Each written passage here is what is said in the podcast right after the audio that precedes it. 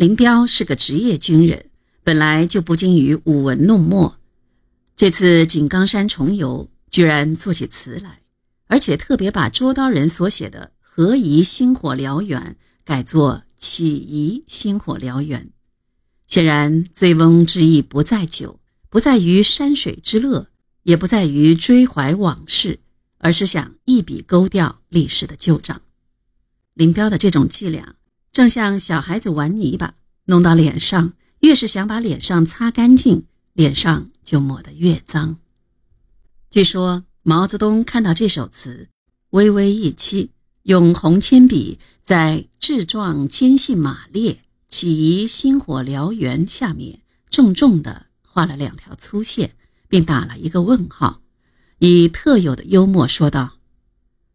这是历史公案。”不要再翻了。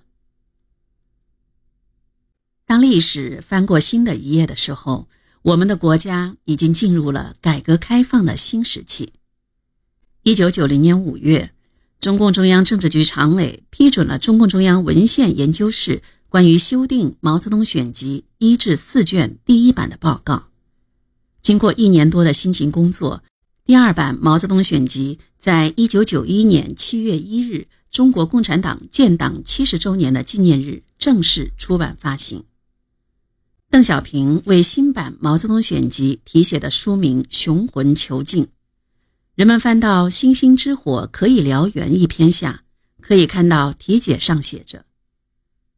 这是毛泽东给林彪的一封信，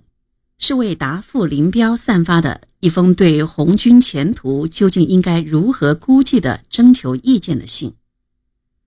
毛泽东在这封信中批评了当时林彪以及党内一些同志对时局估量的一种悲观思想。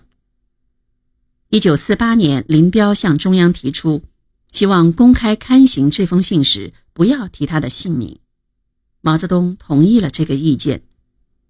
在收入本书第一版的时候，这封信改题为“星星之火可以燎原”，指明批评林彪的地方做了删改。一桩历史公案终于恢复了它的本来面目，而这时距毛泽东写信的时间已经有六十一年之久了。